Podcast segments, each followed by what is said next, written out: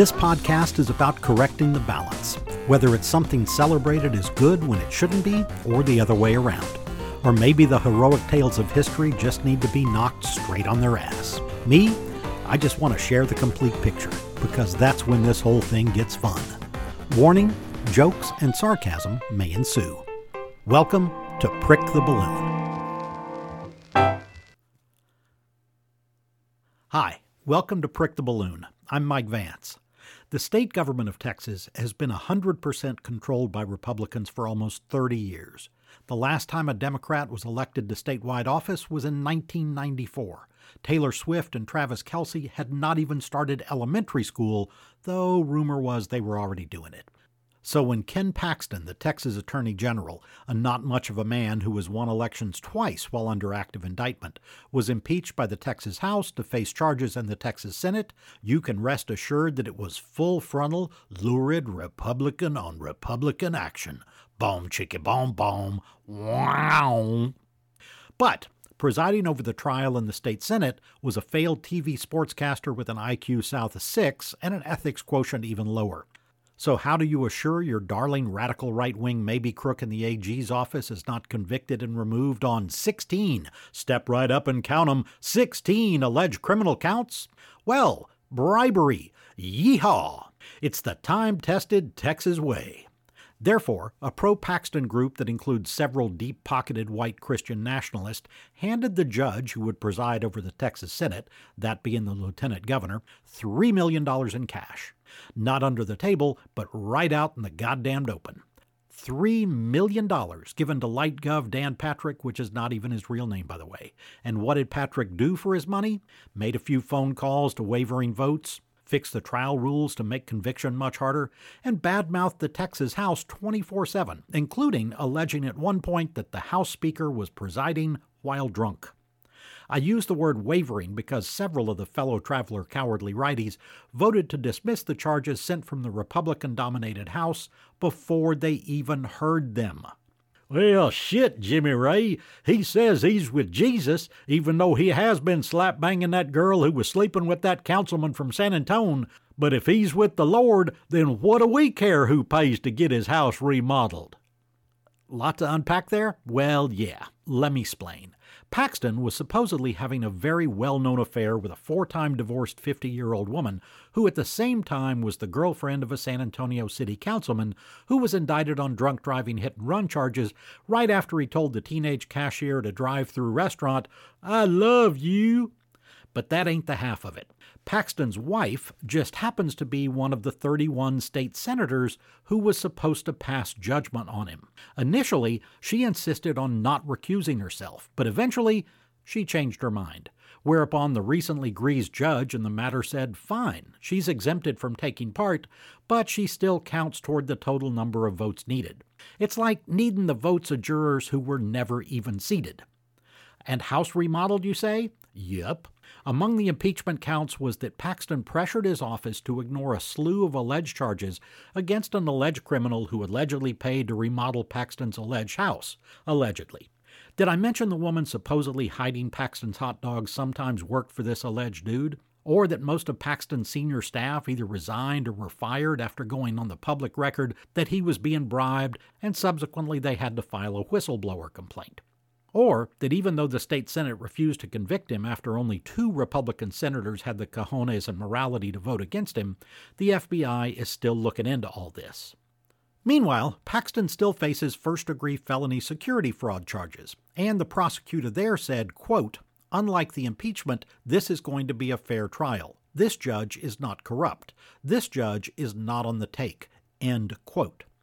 That trial has been delayed for more than eight years over what looked to me like stupid ass motions by Paxton and his non animated minions, including one involving the prosecutorial fee schedule that has meant prosecutors say that they haven't been paid for their work since 2016.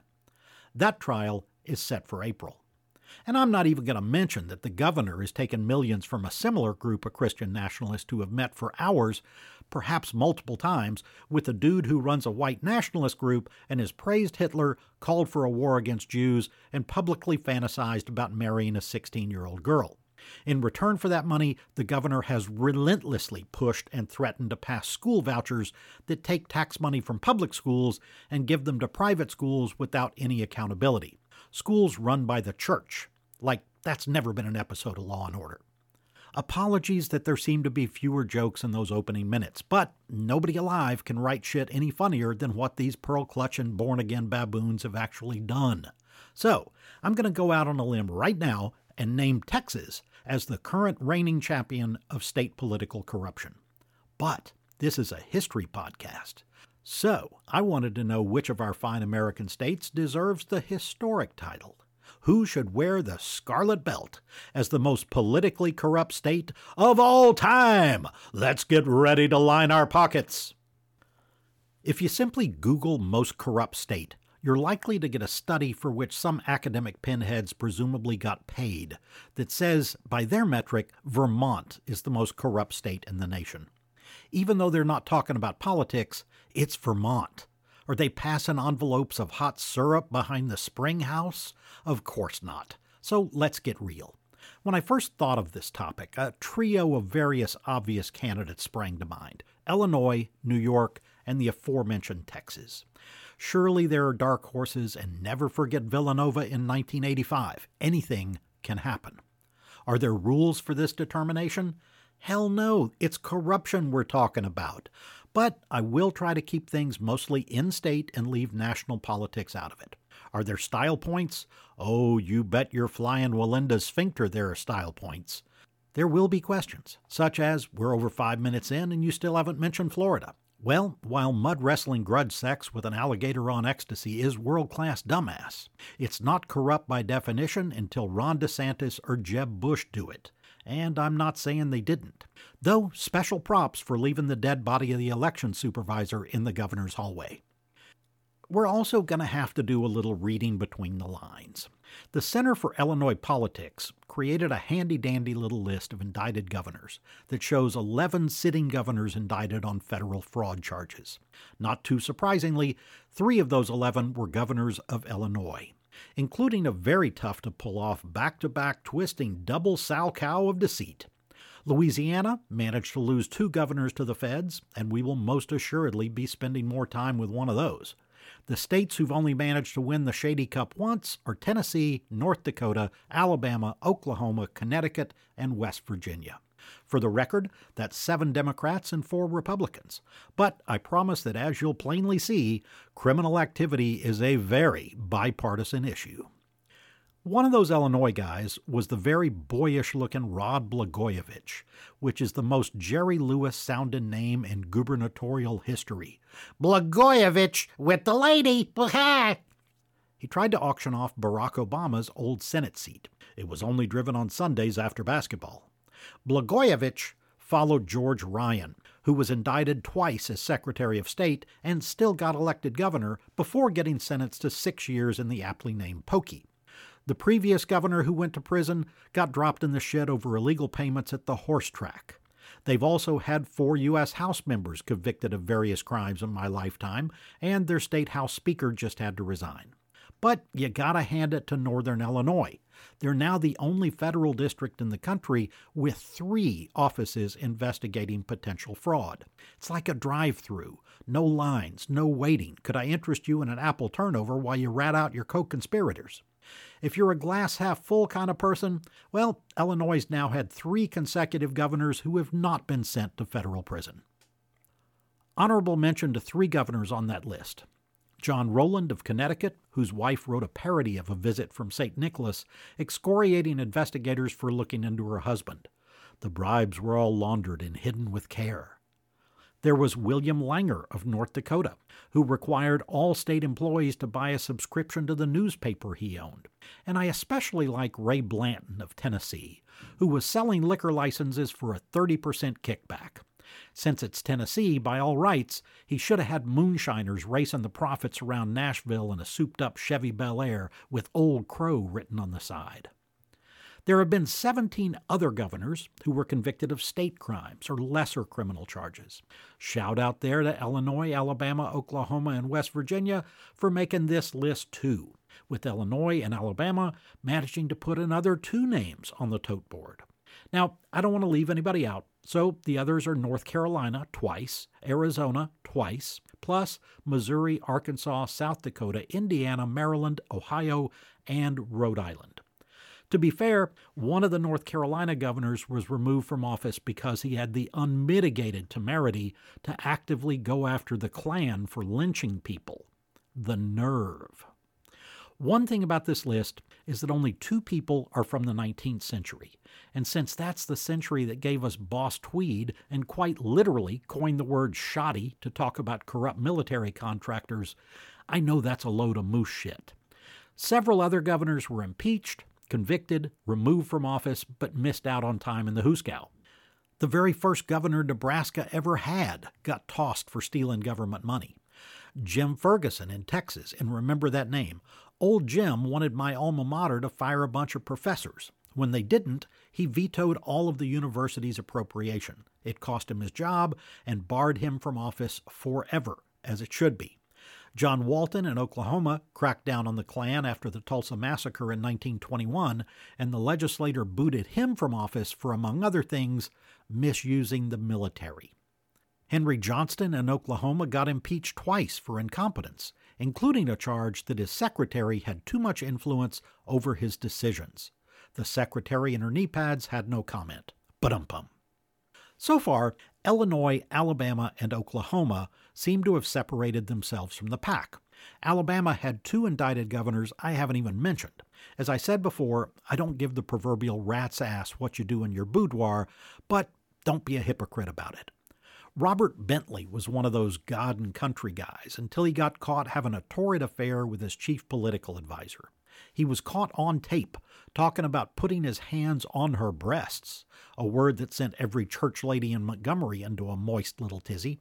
He is a board certified dermatologist, so perhaps she was just bent over the desk while he examined her for a rash. Bentley, of course, lied about all of it, and apparently tried to send one of his security detail guys to break up with the woman. Governor says hey, and he needs his toothbrush back. Perhaps the best little Bama twist on this one is that the guy who filed the impeachment charges against Bentley was later convicted for trying to defraud Medicare. The other recent Alabama governor resignation was Guy Hunt, and his story is kind of beautiful. In addition to being a career politician, he was also a preacher in the, I am not making this up, primitive Baptist church. Yep, as opposed to the other kind.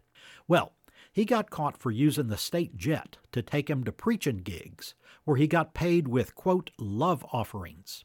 And yes, I am totally surprised Robert Bentley never used that term. Anyway, prosecutors let Hunt slide because, you know, Alabama. But then Hunt got indicted and convicted because he took 200 large out of the state inauguration account and bought new lawnmowers and had his shower marbled. Simple man, simple goals. He had to give the money back. He got five years probation and a thousand hours of community service, presumably mowing some shit. In addition to its other points, we can't let Oklahoma slide by without mentioning that one of the hottest movies in America right now is about defrauding the Osage Indians in Oklahoma to get their oil lands, and, oh yeah, murdering a hundred or more of them in the process. And why should we be surprised at any of this when the state's freaking motto is all about the Sooners, who are the folks who cheated in the state land giveaway? And though this has nothing to do with sports, I gotta drop OU in the grease as the university who broke into their rival stadium to videotape practices. Luckily, you can still mail your money in to keep Oral Roberts from dying again. Now, Every city in America has had its share of local aldermen and city councilmen taking what George Washington Plunkitt of Tammany Hall called good old honest graft. Some cities, however, have been overachievers. It's a long list, but Frank Hague of Jersey City was one of the guys who retired a multimillionaire on a $2 salary. I single him out because for a small state, New Jersey has a couple of doozies. There was Abscam, which snagged a U.S. senator, a congressman, and the mayor of Camden with a fake Arab sheik that got made into the movie American Hustle. You know you're in trouble when your name crosses the desk of a casting director. There was Governor Jim McGreevey, who got smacked with a sexual harassment suit by a security advisor and then had a coming out press conference that led to a nasty divorce and several tell all books. There was Bridgegate and Chris Christie in a Speedo. And then there was Bid Rig, a total of 44 corruption indictments that netted three New Jersey mayors, two state legislators, 20 candidates for public office, five Orthodox rabbis, and one lunatic offering to sell a human kidney. They were either laundering money or selling building permits for future shithole properties, which in New Jersey may or may not be redundant. I opened with modern Texas, but there is some good historical material too, going back to the Reconstruction governor who may or may not have lost the election to corrupt ex Confederates, but in any event barricaded himself in his capital office and refused to leave. It's the state that gave us the TV show Dallas, which was the first hit nighttime soap opera about backstabbing and double dealing.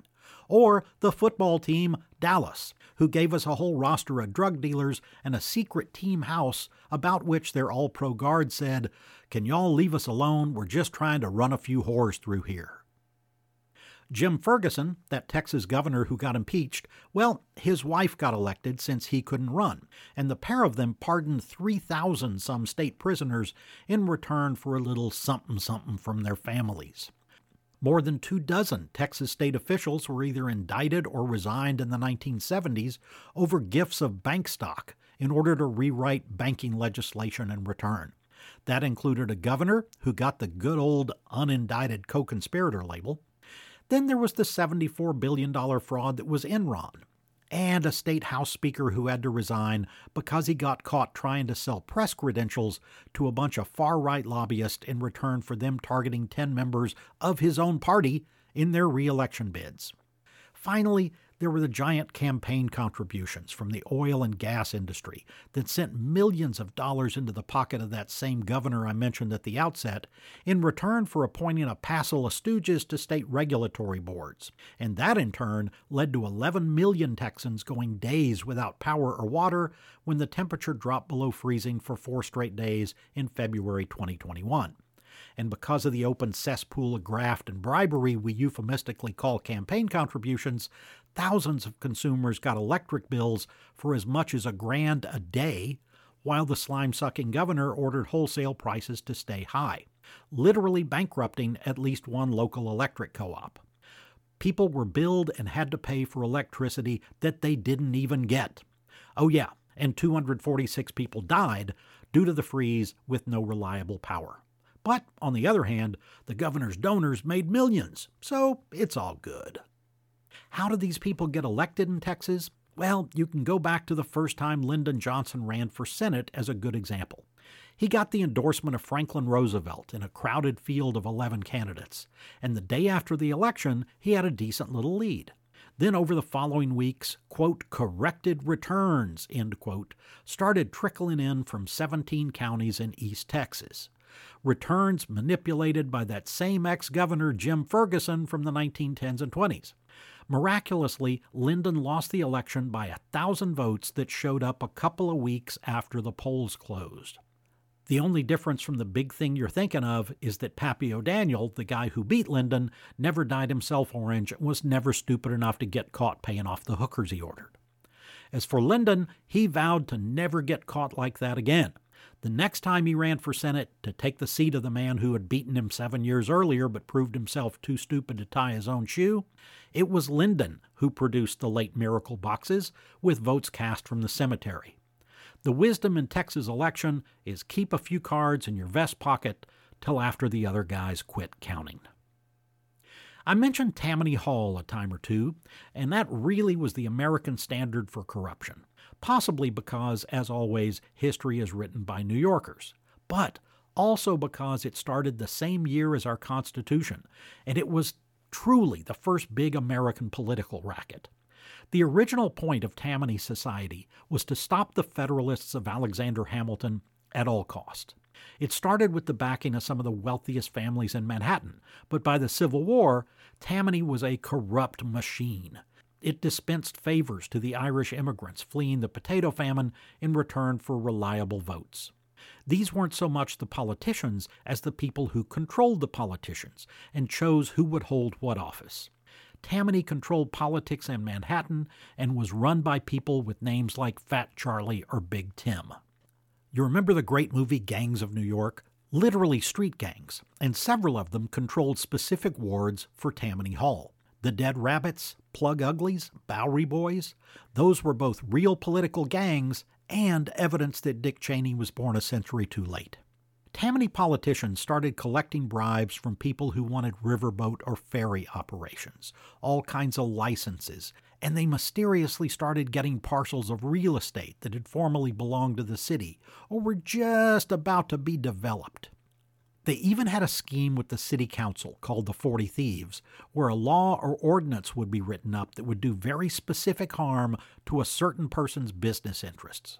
That person would get all panty-wadded and complain to council, whereupon they'd be told that it was a mistake and it could all go away for a fee. It was a government protection racket, and it's still how certain elements of government are run today. Polly, they took my thumbs. Boss Tweed really upped the Tammany game. By selling city jobs, running and staffing every agency, he got his hand into the city cash and public works. If you bought an egg cream in Manhattan, Boss Tweed and his friends got a cut. He was eventually brought down by journalists at the New York Times, once again underscoring why you need to support the great newspapers through subscriptions. Tammany survived, although weakened and more Irish than ever. It stuck around long enough to launch the careers of people like Al Smith and Franklin Roosevelt. But did it ever really go away? People did at least start fighting back. The last three governors of New York, before the current one, have left office in disgrace or at least in a bathrobe, black socks, and sandals. As New York's current governor was set to take office, the Washington Post pointed out that 16 people had filled the top four posts in New York state government since 2006, and nine of them left amid scandal. That's more than half. Prior to the present two year calm, they also lost a former state assembly speaker and three congressmen, one of whom was guilty of insider trading and lying about it, and who was then, of course, pardoned by Trump who is currently on trial for kinda similar stuff. Throw in the famous Anthony Weiner's Weiner, and you find a theme in New York. We all know the story of Andrew Cuomo, who was accused of inappropriate comments and unwanted touching by roughly 216 women, give or take. And did the old, that never happened. Well, maybe a little bit, but I'm sorry if they took it wrong when I asked if they were turned on by Grandpa Plonker. There was the New York Attorney General, Eric Schneiderman, who was apparently slapping various women during sex and making them call him master. And then there's the case of client number nine, number nine, of the Emperor's Club VIP escort service, who turned out to be Governor Eliot Spitzer, who was plopping down five grand a pop for super high class hookers with high heels, diamonds, and armpits that smelled like the back seat of a Bentley. All that did was inspire an entire TV series called The Good Wife. And you can only come away with two conclusions here. New Yorkers are into some weird shit, and they're getting a lot of it. Well, as good as the case may be for New York and Illinois and Alabama and Texas and even Oklahoma and New Jersey, I've got to ultimately cast my vote for the state with what I believe to be the most colorful corruption among the 50. Now, I have to admit, Illinois really prides itself on the corruption in Chicago. I read 20 versions of news stories saying that statistically, Chicago was the most corrupt city and Illinois was the third most corrupt state. But none of the damn articles said who was ahead of them. Finally, I found the full study, and do you know who was ahead of them? DC, which I hate to inform the Illinois school system is still not a damn state, and my frontrunner, Louisiana. But this is not about stats. It's about my completely unreasonable and subjective opinion. An old Louisiana congressman named Billy Tauzin always said half this state is underwater and the other half is under indictment. I personally have driven on Louisiana roads that alternated pavement every half mile because two different construction firms had bribed the parish commissioners. Just in the last 20 years, you got in Louisiana mayors and sheriffs and parish officials going to jail for kickbacks involving algebra software, golf courses, bail bonds, their girlfriend's car, parish jail buildings, and Popeye's chicken. They had a coroner indicted for stealing money. A coroner, for Christ's sake. That's right, Louisiana nabbed fucking Quincy. If you go back in the history of the state, which was the linchpin of the U.S. swindling Napoleon out of 828,000 square miles that now make up a quarter of our mainland, you find lots more to shake your head at. There are some hellaciously tasty stories. Huey Long is one of the most fascinating politicians the country has ever known. All the King's Men was loosely based on him. The book won the Pulitzer Prize, then the movie won three Oscars. They even remade the film in 2006. As the great philosopher Homer said, It's a good story because it's true. Or was it? Huey was called the Kingfish, and one of my favorite Randy Newman songs was written about him. He ran Louisiana during the Depression on what was the most successful socialist program America had ever seen and the corporate entities all across America hated him more than they have ever hated anyone.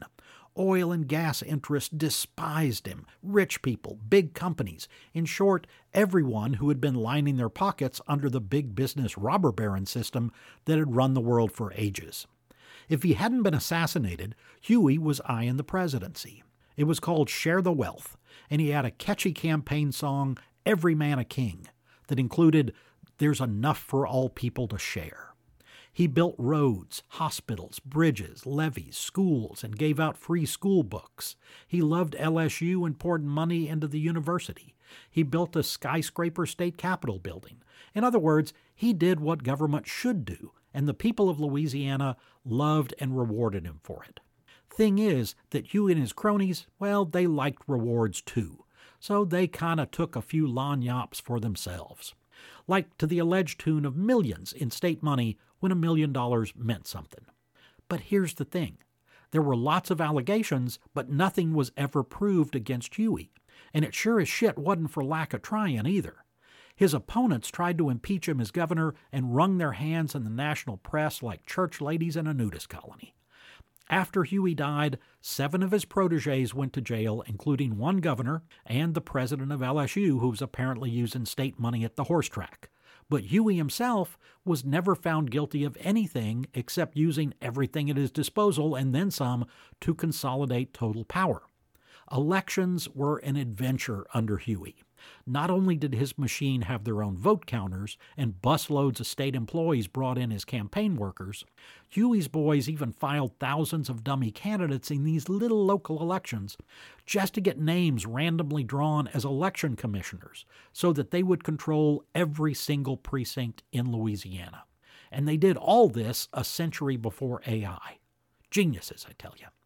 When he got elected to the U.S. Senate in 1930 at the age of 37, Huey didn't want to give up running Louisiana, so he waited almost two years to show up.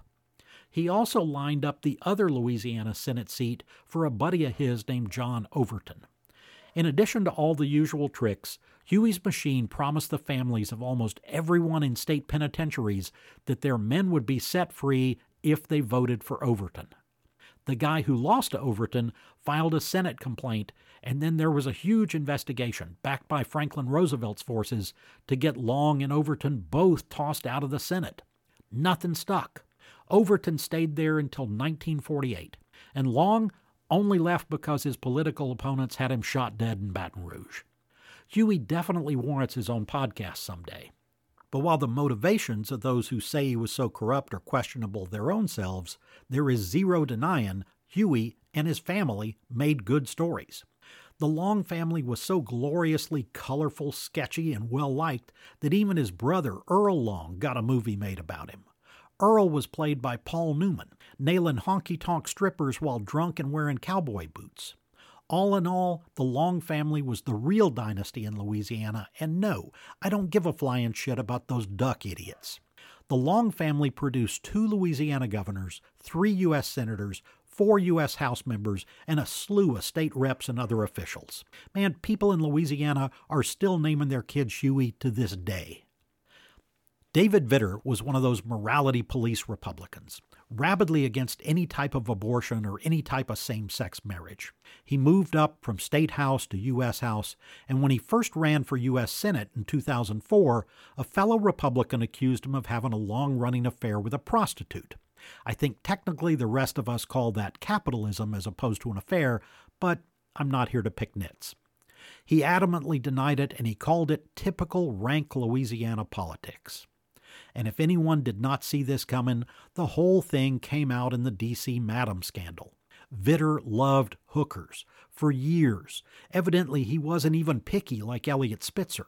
And when the whole thing broke, Vitter's there all teary eyed, asking for forgiveness, and his wife stood steadfastly by his side, while her standing simultaneously fell among people having sex in the French Quarter and rose among other women not putting out at the country club.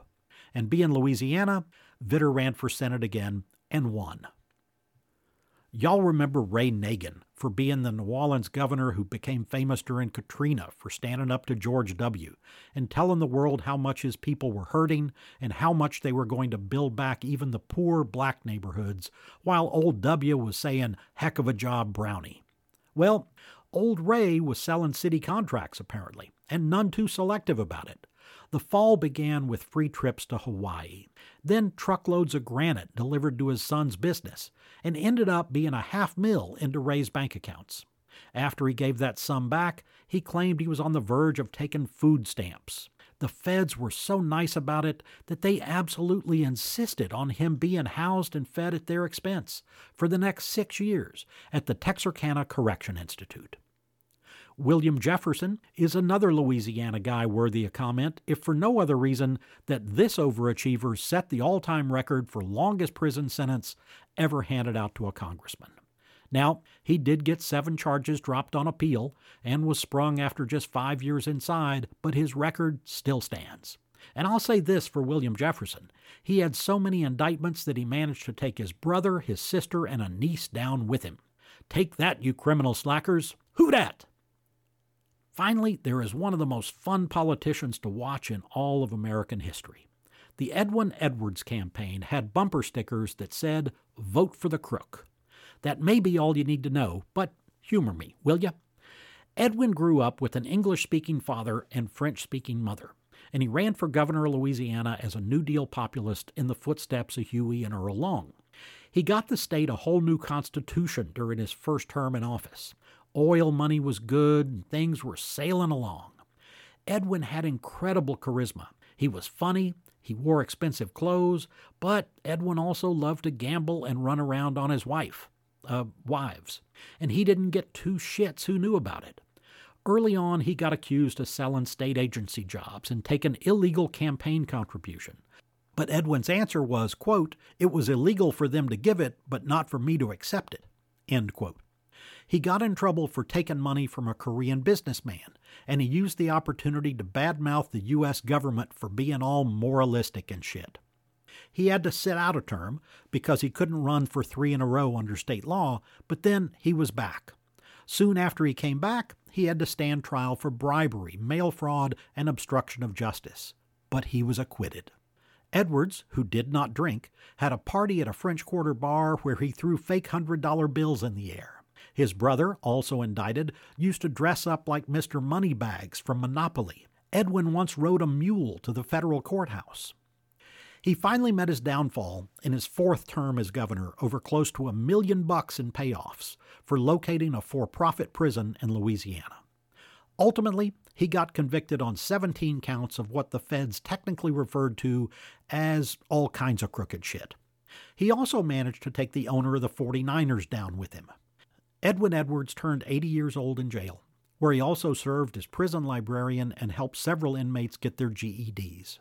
When he got out, he said several more had filed and were pending, but that he, quote, honestly didn't feel like sticking around to see if they succeeded, end quote.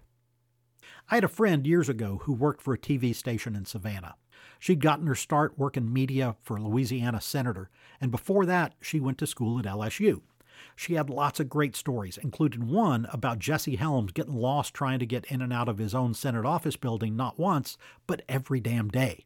Anyway, she told me that while Edwin was governor, he was having a fling with a young lady who lived in her sorority house. And several times a week, a fancy black car with license plates that said Louisiana 1 would pull up in front of the house, and this college girl in a jogging suit would hop out after her night in the governor's mansion. There's an old saw to the effect that Democrats have sex scandals and Republicans steal money. But Denny Hastert, Mark Foley, Roy Moore, and Matt Gaetz would beg to differ, just for a start. And on the other side of the aisle, Bob Menendez might be willing to buy you an expensive drink and be persuaded about the accuracy of that statement. Either way, it's plain to see that Fast Eddie Edwards was happy to enjoy both types of scandals. He was a true bilateral crook. One last Edwin story. When he won his third term as governor of Louisiana, he chartered two jumbo jets and took 618 of his closest friends and campaign supporters to Paris for a week. All it took was to give the governor a minimum of 10 grand. They chartered buses, gambled at Monte Carlo Casino, had a special mass at Notre Dame, and a big ass seated dinner at Versailles, though without Dixie beer or sucking the heads on anything, at least in public. Edwards had a meeting with President Mitterrand and with the mayor of Paris, who at that time was Jacques Chirac. In true Edwin fashion, at one point he looked at Chirac and he said, Monsieur Mayor, parlez le bon français. You speak good French. Keep in mind that Louisiana achieved all of this while ranking 25th in population, packing in way more nefarious activity per capita. So Louisiana gets my vote. Shit, in Cajun spirit, I voted 16 times. But you don't have to agree. As the cliche kids say, your mileage may vary. I'll even double down, though, and say that the most ingrained corruption seems to be found on the western Gulf Coast, where people like Edwin Edwards, Ken Paxton, and David Vitter can get caught and keep winning re election. Note that in New York, scandalized politicians resign, and in Illinois, they go to jail. Down in Louisiana and Texas, they just throw a big ass crawfish boil or barbecue. Reservations not required. Aye! The important thing to take away from this little fun exercise is that corruption is every damn place, alive and well in all 50 plus Puerto Rico and Guam. The United States is easily the most openly corrupt nation on earth no backroom penny ante graft for our politicians. We just call it campaign finance. And the fact that several of the stories I just shared are about folks who couldn't even steal enough that way is flat ass sad. But until we take the money out of the system, not only will politicians keep getting rich on our cash, but none of our national needs will ever get taken care of. How's that for a cheery ending? Thanks for listening. Be sure to check out my website at MikeVanceWriter.com. Prick the Balloon is copyrighted by Mike Vance, all rights reserved.